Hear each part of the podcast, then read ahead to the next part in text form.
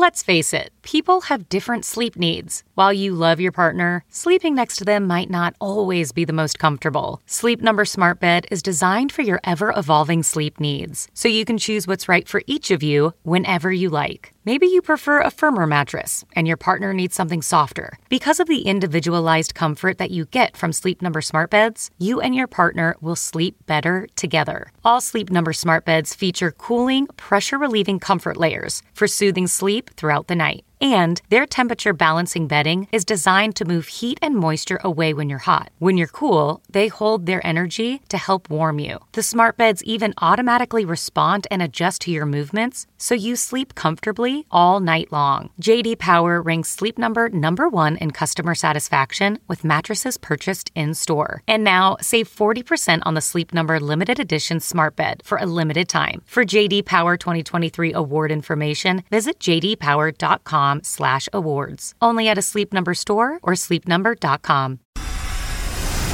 You're the mom, the maid, the keeper of the cookies. You do it all and you look good doing it. It's parenthood on a mother level. Here's your host, Denise Hanitka.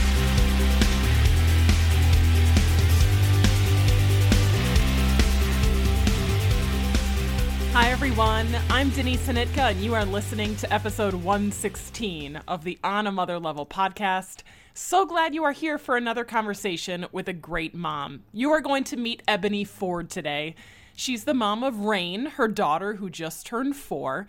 And because of Rain, Ebony created Miracle Mamas, a place for moms to find resources and support as they're living the life after the NICU. You see, Rain Victoria was born at 26 weeks. She weighed one pound, 15 ounces, and spent three months in the NICU. And, as Ebony will explain, she continues to fight the effects of her extreme prematurity. And so, Ebony is here to talk about that life after the NICU. What happens when your birth plan doesn't go according to plan? What happens when every year on your child's birthday you feel that birth trauma from that day? And she's here to talk about pregnancy after loss. Her husband Ryan is a gospel recording artist and a classically trained pianist and vocalist. Ebony describes herself as a singer, a former paramedic and medical biller, and now a passionate teacher, mentor, and writer. And she has all the one liners that sometimes made me stop and say, Say that again. Talk to me about that some more. Um, so you're really going to enjoy this conversation and dive into her experience, and you might find a resource that you're looking for in her group, Miracle Mamas. So here is Ebony talking about leading into Rain's fourth birthday. You remember that day very clearly. And so I Oh, wonder gosh. if her birthday brings back some things for you. You know, her birthday is a loaded day. Yeah, yeah, it definitely is. I um I remember that day literally. I know it sounds cliche, but I literally remember it like it was yesterday. I remember more details um as the time goes on, which is so odd to me. I remember more little things every year or every time it comes to mind, I kind of ask my husband questions like, do you remember this? Well, what happened when this happened?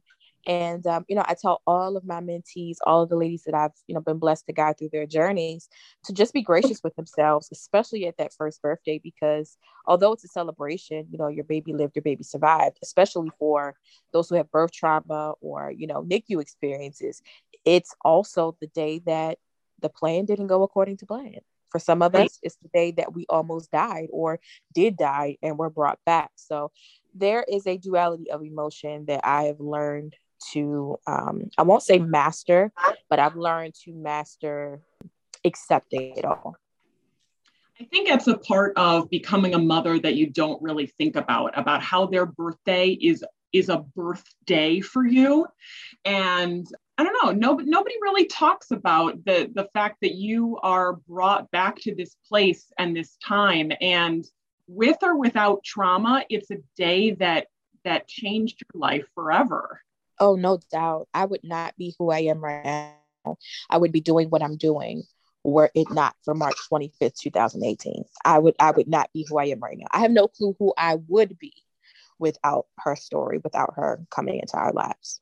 Oh, certainly. So, you know, when you get pregnant and they give you that due date and you automatically kind of start planning your life. Okay, we've got that wedding coming up. That'll be in April, but that's fine because, you know, I'll only be this. You do a lot of life planning, you do a lot of sorting. You think about, um, you know, what these weeks and months are going to shape up like.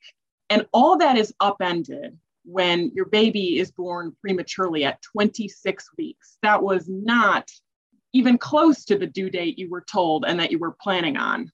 Oh, not at all. Not at all. We had totally separate plans, which um, I'm sure I'll get to get into in a second. But we had yeah. major plans for that weekend. And um, her actual due date was June the 26th. And we had it all laid out. We were going to do a little baby moon on, um, was that Memorial Day weekend. We had it all planned out. And little did we know that big trip that we took would be our baby moon and would also kick off our birth. So, what happened that day? Or is there a day leading up to it where you like to start the story? So, um, I'll just back up just a tad. So, my sure. husband, um, he is a gospel recording artist. He's been in music for a really long time, and there is a um, annual celebration and award show. It's called the Stellar Awards. Um, it's been held in Las Vegas. So um, my husband had some singing engagements, and we just said, hey, you know, let's make a trip it. So we went out there, um, and I remember the first day I felt great, everything was fine. The next day, I noticed that I was swelling, hands were swelling, feet were swelling, and you know, I chalked it up to having flown while pregnant. You know, some people just have that. I chalked it up to all the things because you know my doctors told me take take your baby aspirin, walk, I did all the things on the flight. And up until that point, my pregnancy was completely uneventful. So I figured, okay, I'm just swelling, no biggie. By the next day, I could not like lay flat on my back. I had to sit up straight in the bed. I couldn't take four or five steps without feeling winded. Um, my feet were so swollen, I couldn't feel my toes. We had to go to Walmart, get me some size 11 shoes. It was bad. And um, I sent a note to my doctor and just said, hey, something's up. I'm down the street from a hospital. You know, I, am thinking about going. You know, let me know what I should do. And um, I didn't hear anything right back. And I kept saying, you know what? I'm just going to go. I'm just going to go to the hospital. And I was getting ready to tell my husband, and I got this feeling, this overwhelming feeling do not go to that hospital. It really went against everything that I know because you know if you don't feel well, obviously you want to you know go to the hospital. I wasn't thinking it could be anything other than maybe a blood clot or something like that, you know. And even then, I didn't even really grasp how serious that would be while pregnant. Uh, but I just thought there'd be some simple solution to it, you know, I, whatever. But I, you know, I listened to my gut. I didn't go. My doctor wrote back and she just said, "Hey, listen, you know, I'm on call all weekend. Hurry up, get back to DC." Um, and when you get to labor and delivery, of course, they'll page me. We'll take it from there. So that's what we did. Uh, we booked out a day early and got on the flight. I could not walk through the airport. We had to get um, me wheeled through, which was actually a blessing in disguise because we beat the line and got priority seating. Uh, but you know, I wheeled through and I felt terrible. I got on the flight and I realized, man, I haven't eaten since like this time yesterday. I haven't went to the bathroom since this time yesterday, but I'm constantly drinking. I was super thirsty, and I thought that was odd, but I said, "Oh well." Went to sleep on the plane, and when I woke up, um, I thought maybe I wasn't fully awake because everything just looked like gray. So I'm like, okay, maybe maybe I'm tripping. You know, the lights not up, but I'm seeing people walk off the plane, and I'm like, wait a minute, what's going on with my vision? I kept rubbing my eyes, and it just would not change. My vision was literally gray. And I told my husband, I was like, something is very wrong. Wow. Um, I went to slide my feet back in my shoes and realized that I could not. So I literally had to walk off the plane without my shoes um, because it was that bad. Got to the wheelchair. They wheeled me out to the car. We got the bags and everything. And we dropped the bags off at home and we went to the hospital. And um, when I got there, labor delivery, they basically said, "Oh, well, you're not in labor. You know, this sounds like something you need to go to the emergency room for." So they will be there, and um, it was there in triage where I realized something was very wrong um, because they called a brain attack. My blood pressure was 262 over 154. Oh and gosh. that's a number I'll never forget. I'll never forget that number as long as I live because I did not know it was possible. What were you thinking was going on at this time? I mean, leaving labor and delivery, you're probably that's probably confusing to be going down down to the ER. It was. I, you know, I was always told if something went wrong after 16 weeks, you go to labor and delivery. Yeah. Um, but to be told, oh, this sound, you know, you're not in labor, you're not having contractions. This sounds like something they need to treat in the ER was my first indication that something more serious may have been going on. Um, unfortunately, the nurse was fairly um, dismissive. She never did get around to triaging me or taking my vitals or anything. Had she done that, she would have seen the real severity um, of what was happening. But um, I probably would have ended up having to go to the emergency room anyway uh, to be treated and then brought back up to L and D. And that's essentially what happened. You know, within the first 30 minutes, we realized I had preeclampsia. And when some other blood tests came back, um, we realized that I was in liver failure, kidney failure, and I was diagnosed with something called HELLP syndrome. And I had to deliver my baby that day. Unbelievable. Unbelievable. So your husband's with you. Are you able to understand everything that's going on? It sounds like you were feeling really terrible. I was feeling terrible, but I mean, I was, I mean, completely lucid to, you know, everything yeah. that was going on. They were pumping me full of magnesium, which makes you kind of feel like you have the flu a bit. Um, you start feeling really like weak and hot, and um, it's not a pleasant feeling at all. And I had three different IVs going. They were trying so desperately to bring my blood pressure down. Um, and when they told me I had preeclampsia, I was just like, okay, I've heard of it. It's high blood pressure. That's that. But after they did like the chest x-rays and other things i started realizing like man i really can't breathe. Why can't i breathe? I mean i get my blood pressure being high but why can't i breathe? Why do i have this nagging pain in my stomach?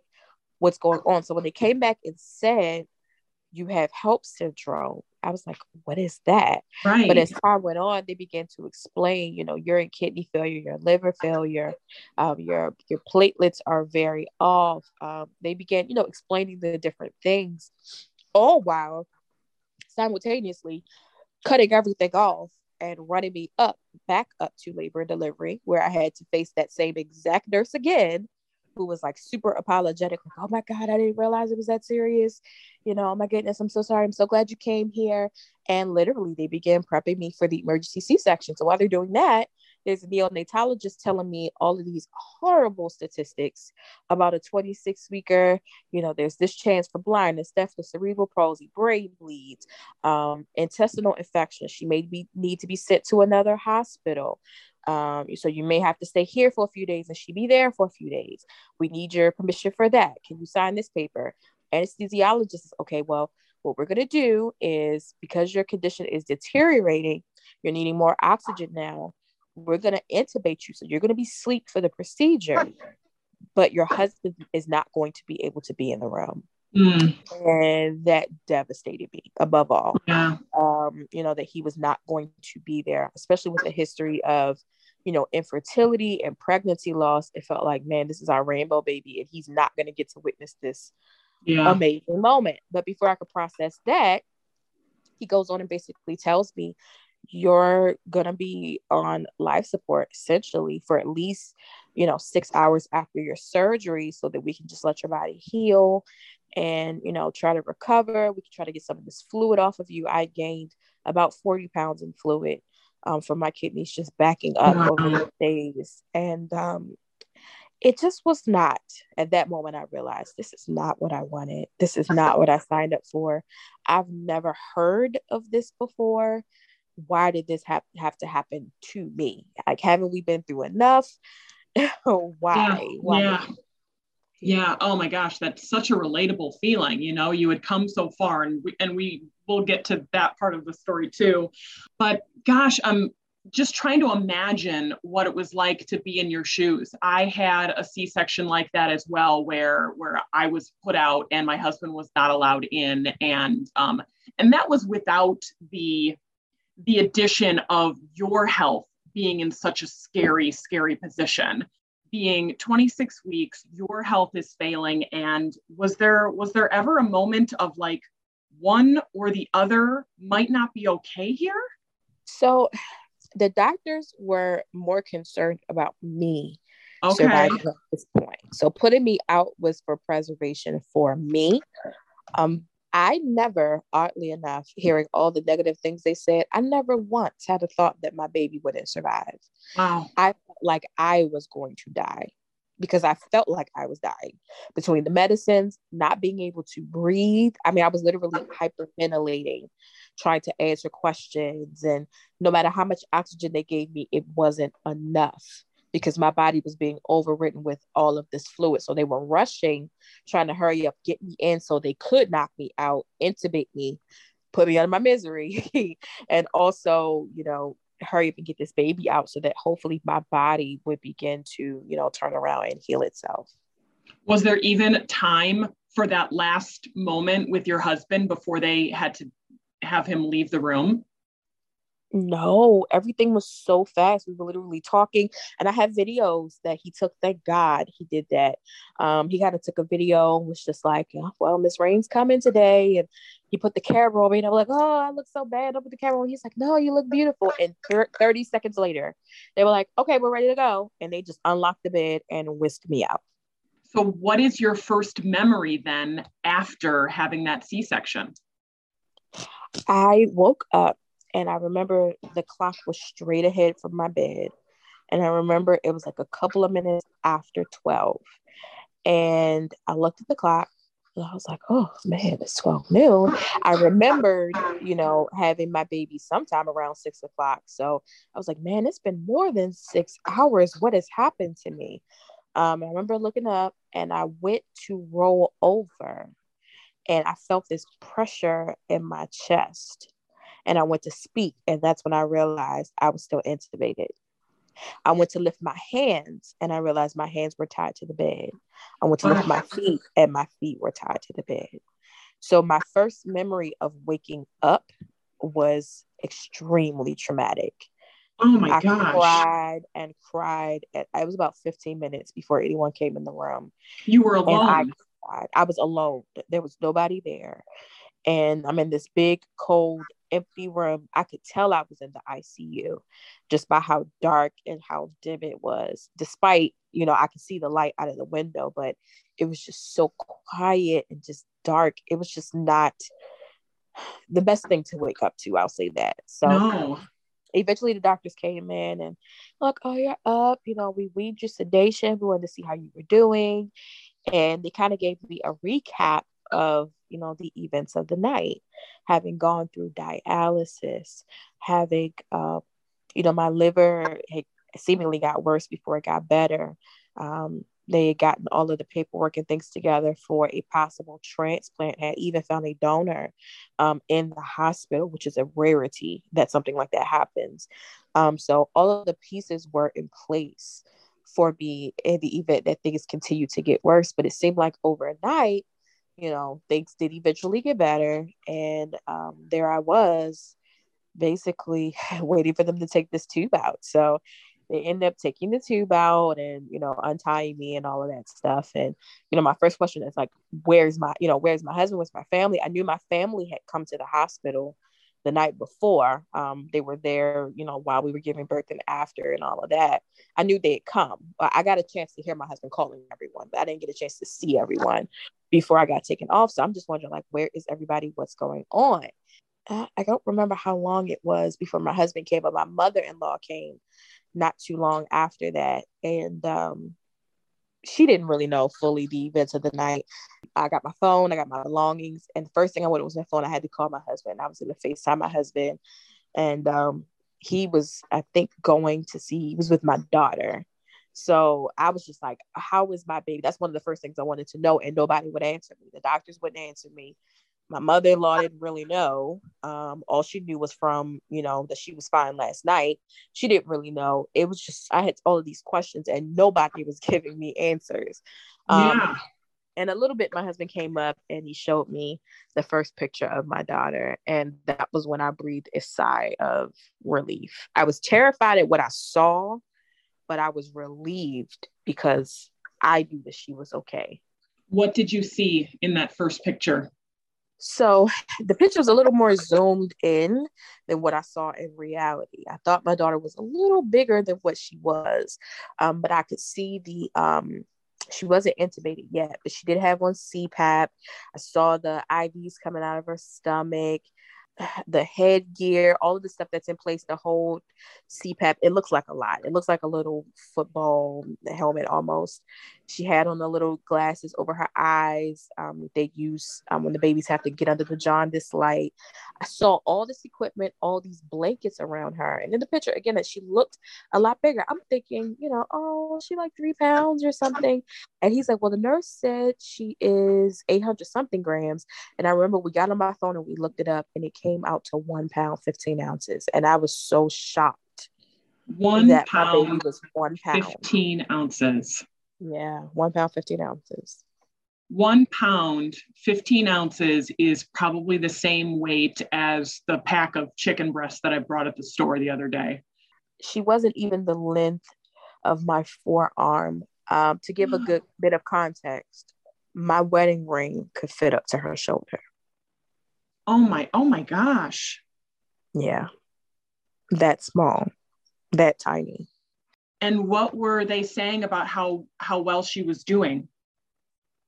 So they said that overnight um, she did really well with um, you know kind of settling in. Her breathing was doing okay. She didn't require the intubation that they you know said that she would. They said she wouldn't be born crying. She screamed um, they said that you know she'd probably be really cranky and irritable and she really wasn't but she did a lot of kicking a lot of swinging. Um, she was just super and she was active like that in the womb so that didn't really surprise me but um, uh, you know just in comparison to all the other babies um, you know she was just she was just really active and you know she was trying to pull stuff off um, just very sassy from the start. And I knew that we had named her correctly. Yeah, yeah. Rain, where did that name come from? So there is a Bible verse that really um, stuck out while we were dealing with infertility, while we were waiting for her. Um, and it basically says that if you suffer with him, you'll reign with him. So it basically talks about, you know, the rainbow after the storm, after every terrible situation, there's a period of redemption. And rain just did it. it. It just it was it was a no brainer. We knew we wanted her to have my husband's initials, and uh, rain came easy. Um, the V and the initials, we were like, mm. but my sister in law's name is Victoria, so I was like, oh, Rain Victoria. Perfect. And then when I put it together, I was like, wait, Rain Victoria, that's a pretty powerful name. And then after her birth, that's why I was like, oh, yeah, we did this right. We named her right because she's going to need all of the energy of that name to get through whatever this is about to be because we yeah. had no clue the journey that was ahead. Yeah. So how were you doing at this point? When so was was Rain in the same hospital as you? When were you able to see her in person and how were you recovering? So yes, we were in the same hospital. Thankfully, she was stable enough that she didn't need to be transported to the children's hospital. Thank God. Um, so we were literally just two floors away from each other while I was in the ICU.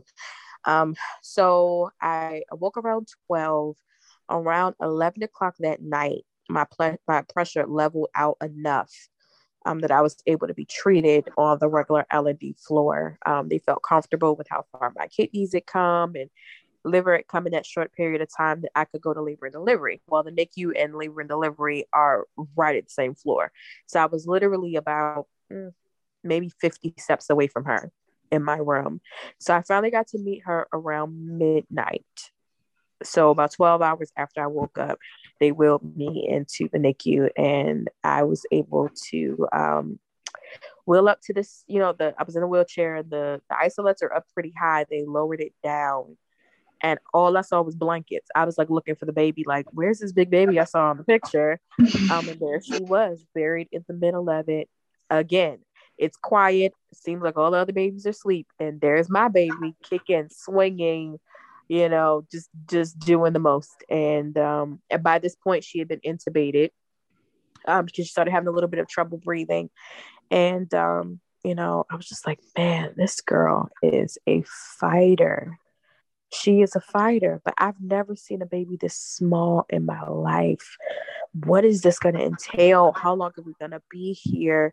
You know, those are all of the questions that flooded my mind. And remembering, you know, everything the neonatologist said about the risks, I'm just like, man, what is ahead for us? But I had peace just knowing that she had already defied the odds in her first 24 hours of life you know coming out mm-hmm. her eyes weren't fused shut they said they could have still been fused shut they weren't um you know her breathing was far better than expected initially she was doing great so that gave me a lot of peace wow so how long before um, you were able to be discharged and you could be with her full time so I was in the hospital for six days. Okay. Um, you know, most C sections are about three, four. Right. Um, but given what was going on with my kidneys and um, they still weren't, you know, completely recovered. My liver did a, a fairly quick bounce back. Um, but my kidneys did not. My blood pressure was still fairly high. Um, I was put on medication for that. Um, so by the by the sixth day, you know, they discharged me, and I just went down the hall with her. I didn't even leave the hospital and just kind of sat in there with her um, to make sure she was okay. By that point, she had another, she had had a lung collapse.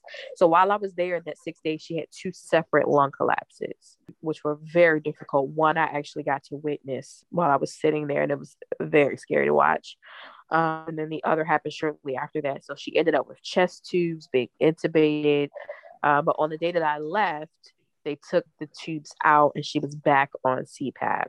So okay. that made me feel great. Um, and I knew, you know, the nurses kind of told me, like, you know, the whole time you've been here in the hospital, you've been here in the NICU more than you've been in your room. Like, your nurses were calling down here asking, could you come back to your room so they could take your vitals, you know? And they're like, you know, we know you want to spend a lot of time with her, but you've just gone through a very traumatic situation. You just had emergency surgery. You have to heal yourself. So they begged me to go home that Friday night. Please go home. Please rest. If you want to come see her tomorrow, you can. Parents can come to the NICU 24 7.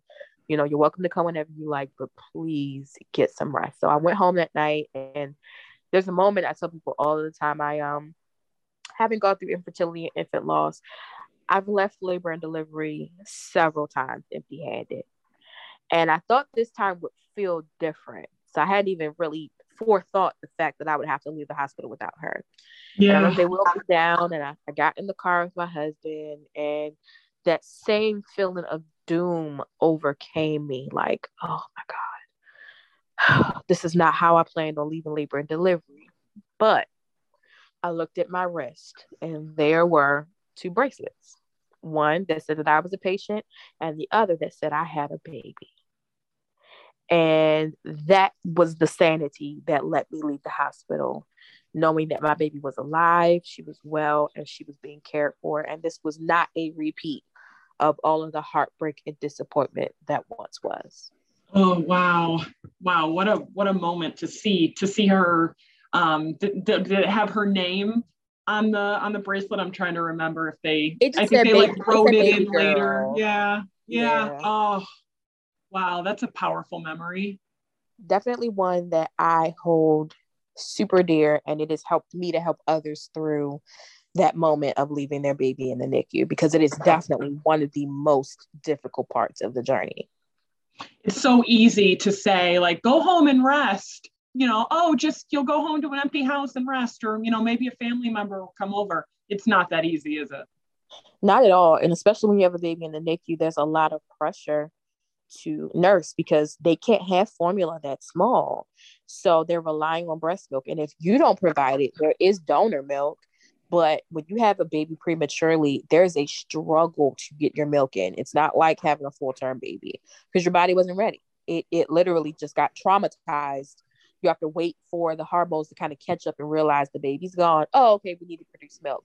So here I am, cut open, you know, open wide. And I had a classical C section, by the way, uh, which is far more painful to recover from. So instead of a horizontal incision, I had a vertical incision. Oh my gosh.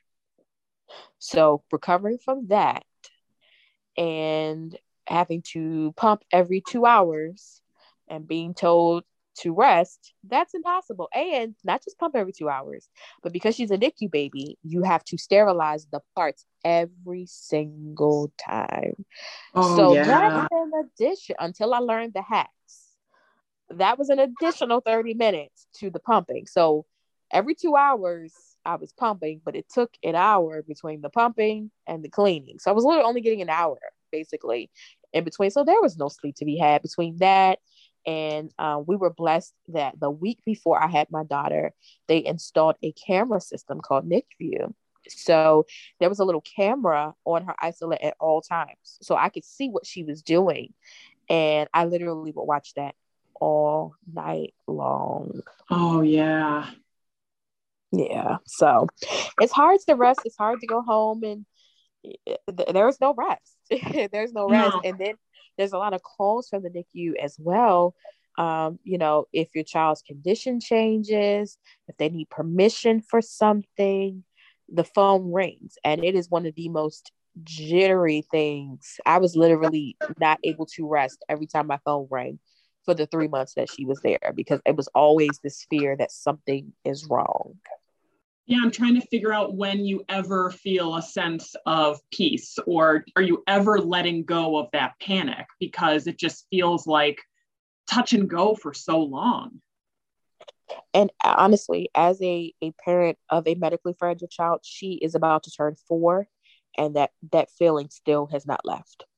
That yeah. feeling of waiting for the bottom to drop out, it still has not left. So three months in the NICU, what did those three months look like? Are you recovering okay? And what are they telling you day to day? Is she making steady, steady improvements? So after like that first week where she had the two lung collapses, after that, her journey was pretty smooth sailing. Um, the only complications we ran into were like typical feeding, you know, learning how to bottle feed, things we take for granted, you know, if you've ever had a full term baby, like learning how to bottle feed, learning mm-hmm. how to mm-hmm. breathe and swallow at the, you know, breathe and swallow, getting that cadence down, um, making sure that they wake up or making sure they can take their full feeding amount. Then make you have to make sure they can wake up for their feedings like a normal baby. These are all the things you have to go through before you can even leave. And feeding is the last hurdle in the NICU. I know some NICUs allow their babies to go home on oxygen. Mine did not. They were very adamant about her getting off of CPAP. And after CPAP, that's it. You know, she needs to be able to breathe on her own. So, you know, we had the oxygen trials and she did great with that. She got off of oxygen before she started feeding. That was perfect. But that feeding is so many roller coasters with it. One day, you, and they have to get to a certain percentage. So it's like 90% of feeds 90% of the time. And when my daughter would like ace it one day, 100% of feeds, 100% of the time. And then the next day she would eat. So 100 and zero puts us back at 50.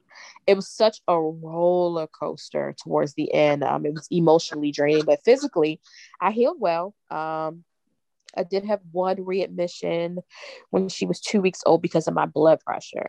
We didn't really they could they couldn't really find the right combination of blood pressure medicines for me for a while. But once we got it, we got it, and um, I was I was great physically, but mentally, there is a toll that the NICU takes on you. Uh, you have a life. You had a life before the baby came, yeah. and now the baby has come, and you have to stop everything. You literally live at the hospital. You also live in fear of getting a call that something's went wrong. You're pumping every two hours. You're exhausted. You don't feel like cooking, so you're eating whatever you can get your hands on. You're gaining weight mentally you don't have anyone you can talk to. Well i didn't at the time. No one to talk to. No one who gets it.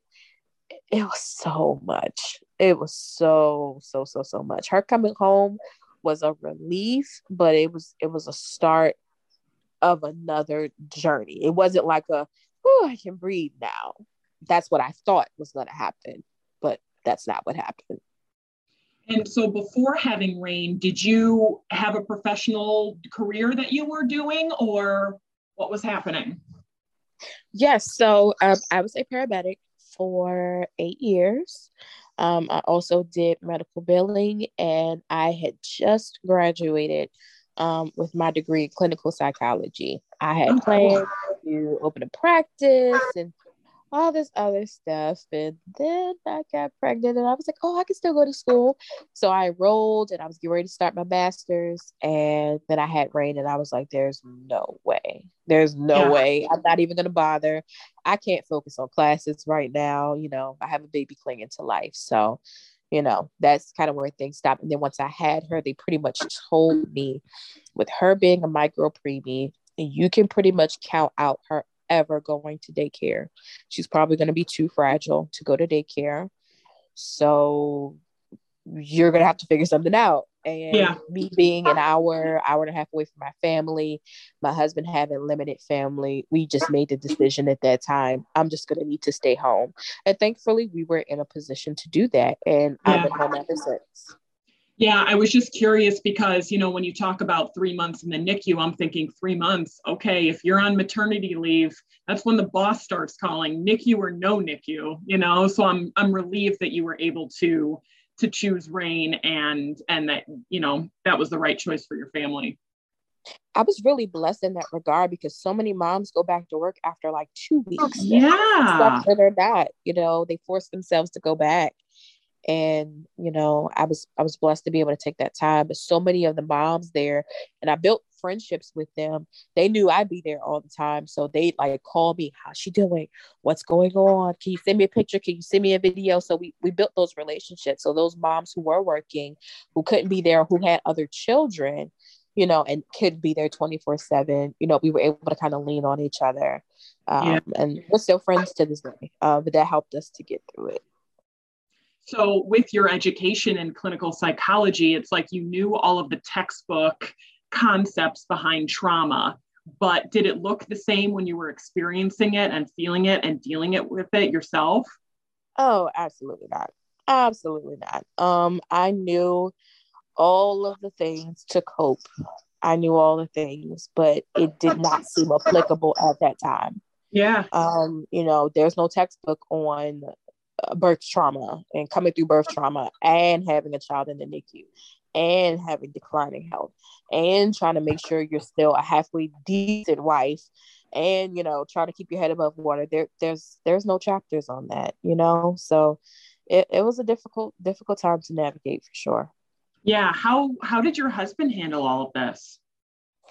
Oh my gosh he was a rock star. I still I, the way that he's been graced to carry our family and carry the the trauma is just so admirable. Um, from day one he was in a position where he could lose his wife and his daughter. And he was so calm. He was so i mean our family was there you know family's worried. He's answering all of their questions patiently dealing with them patiently dealing with the doctors.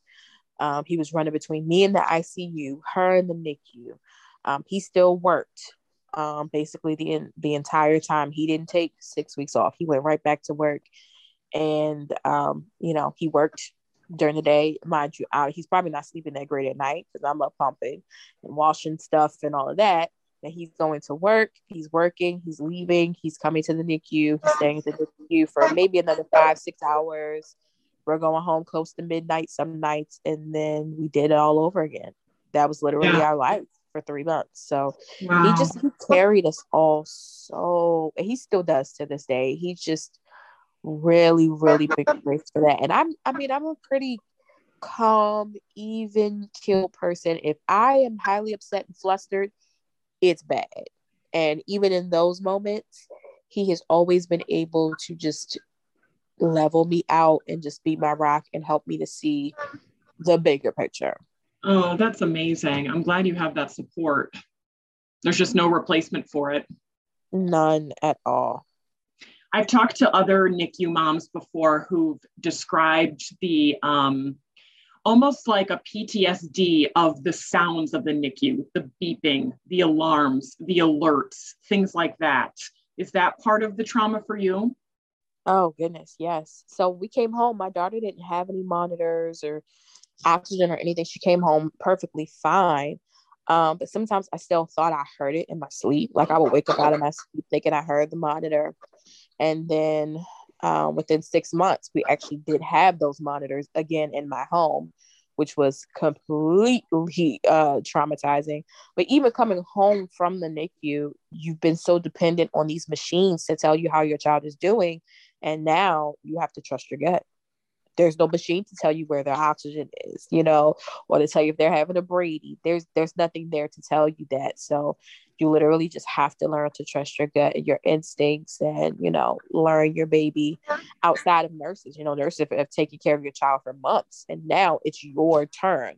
You know, for much you have to ask to hold your baby, ask to feed, ask to bathe. And now you get to actually be a mom, but you know, you also have to put those instincts to use. So, part of your whole mission now is to help other families navigate this life after the NICU.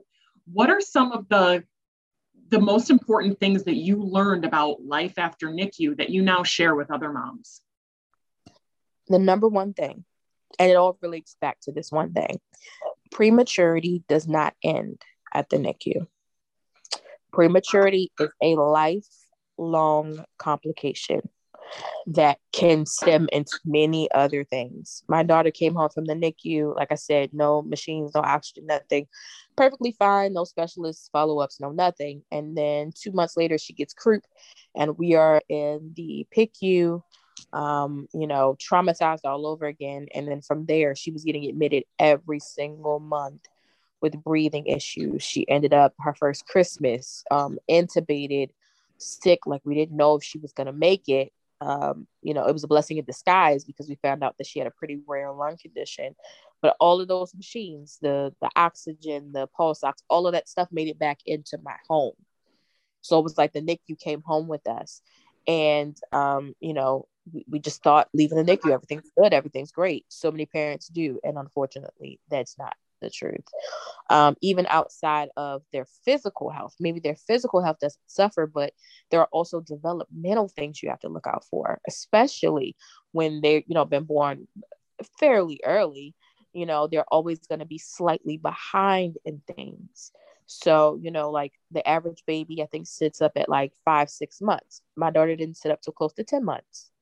My daughter didn't crawl till 13 months. My daughter didn't walk till 17 months. You know, so there's like early intervention and physical therapy, occupational therapy, all these specialist appointments. Sure, the NICU being over, that's just one part of the journey. Going forward, you kind of have to wait and see what else prematurity, what other blows prematurity is going to to, to throw you you yeah. have to kind of wait and you know take it take it along with it so that has been my main mission um, and to also help others through the trauma that comes with you know even if they didn't have birth trauma per se you know nicu is not where anyone plans for their baby to go so just dealing with that disappointment that the story didn't you know in the way that they had hoped it would dealing with that and just encouraging parents to you know pursue therapy to make themselves a priority to find community to you know surround yourself with others who understand who can answer your questions. I love i'll be the first to say i love you know the mom groups and all of that. I got in so many of them while i was pregnant but none of those groups could help me or prepare me for what was about to happen.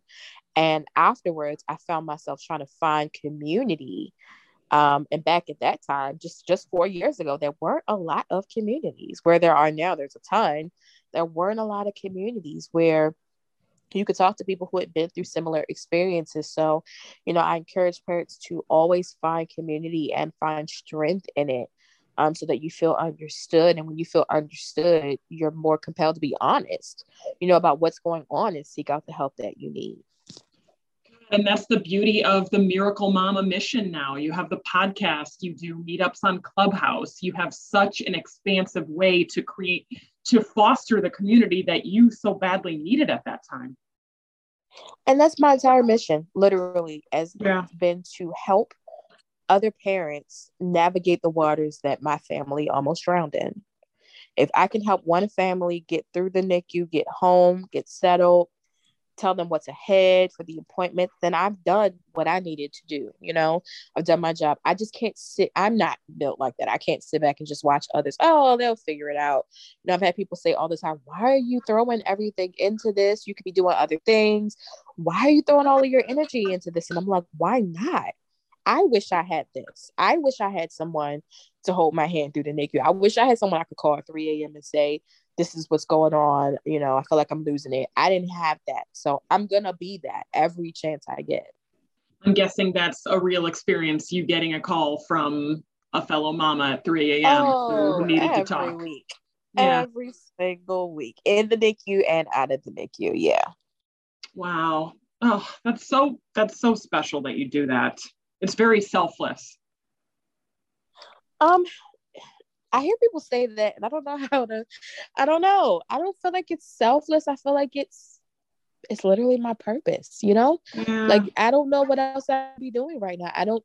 I don't want to do anything else. This is literally, you know, the thing that I feel like my life set me up to do. Um, my daughter literally guided me into this purpose. I don't want to hop on another ambulance. I don't want to do medical billing anymore. Um, and I feel like, thankfully, I'm, I'm putting some of my school debt to use um, through this field because I'm going to use a bit of the psychology. But you know, I just I really I really want to help. I really want to help these parents, especially the moms, you know, who are carrying the, you know, the birth trauma. And a lot of the moms are the ones who end up staying home as well and taking the kids to the appointments and, you know, just helping them to navigate that and, you know, being wives and still showing up for their friends and all of that. Just, you know, I can only relate to the male experience so much, but the moms really have, they have my heart. So yeah. I don't want to do anything else but help them. I, I can't help it. Well, and you're about to have a lot more on your plate because Rain is going to be a big sister. Yes, so the cat is out of the bag. so we are having another baby in October. Uh, we'll be announcing the gender really soon. Um, but I'm super excited. Um, it definitely was unexpected, but very much welcomed. Oh, um, oh, yeah. I went on a bit of a self care journey. You know, I did some things for me and um, those who have suffered with preeclampsia or and or HELLP syndrome know that you're at high risk for heart disease. Um, but sometimes the high blood pressure doesn't go away. Um, you're definitely at higher risk for you know kidney, liver issues.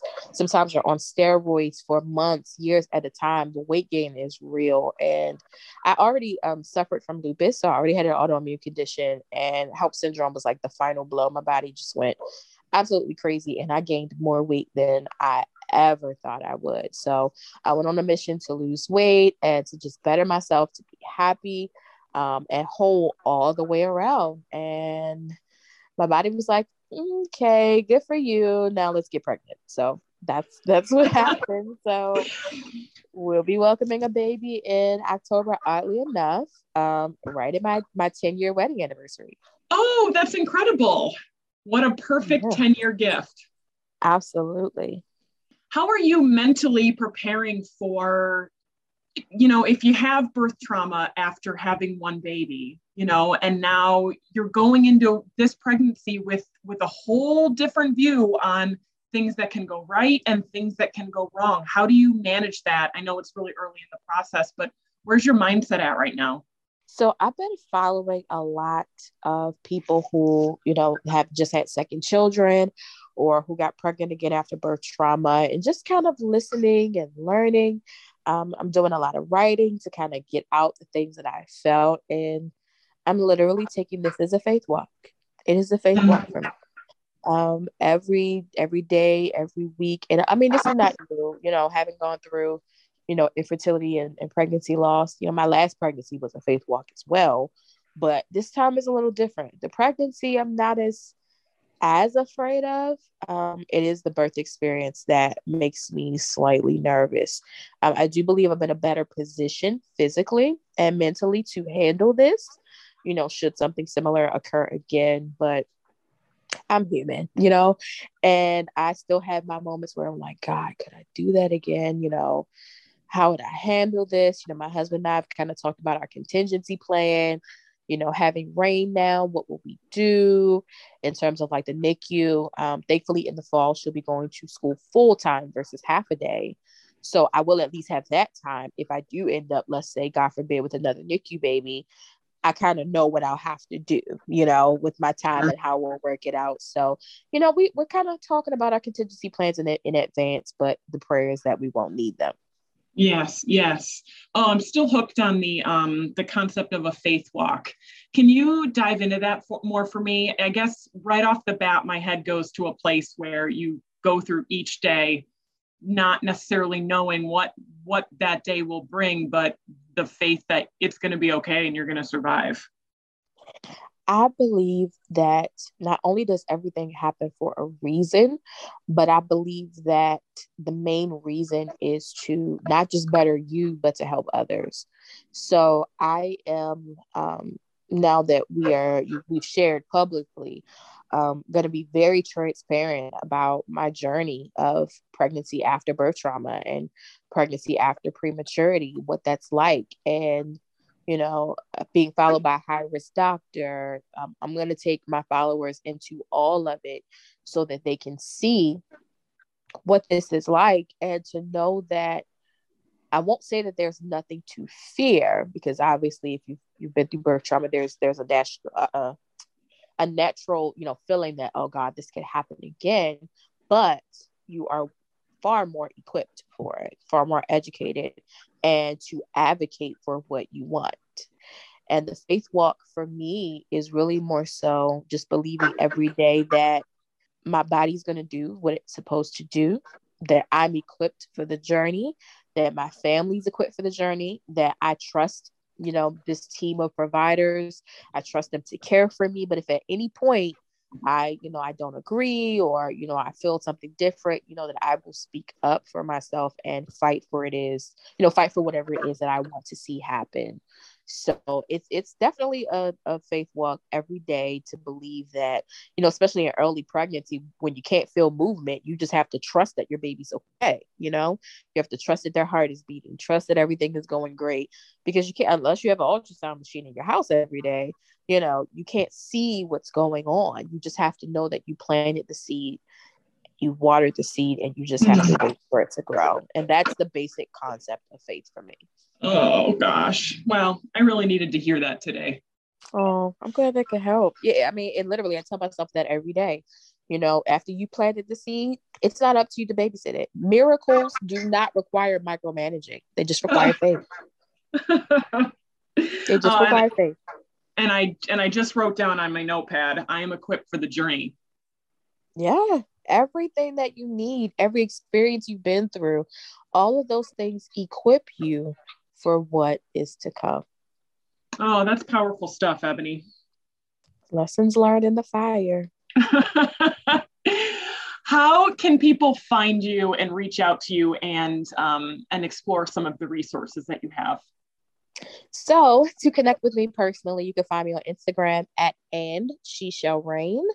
Um, you can also find my nonprofit on IG at Miracle Mamas LLC.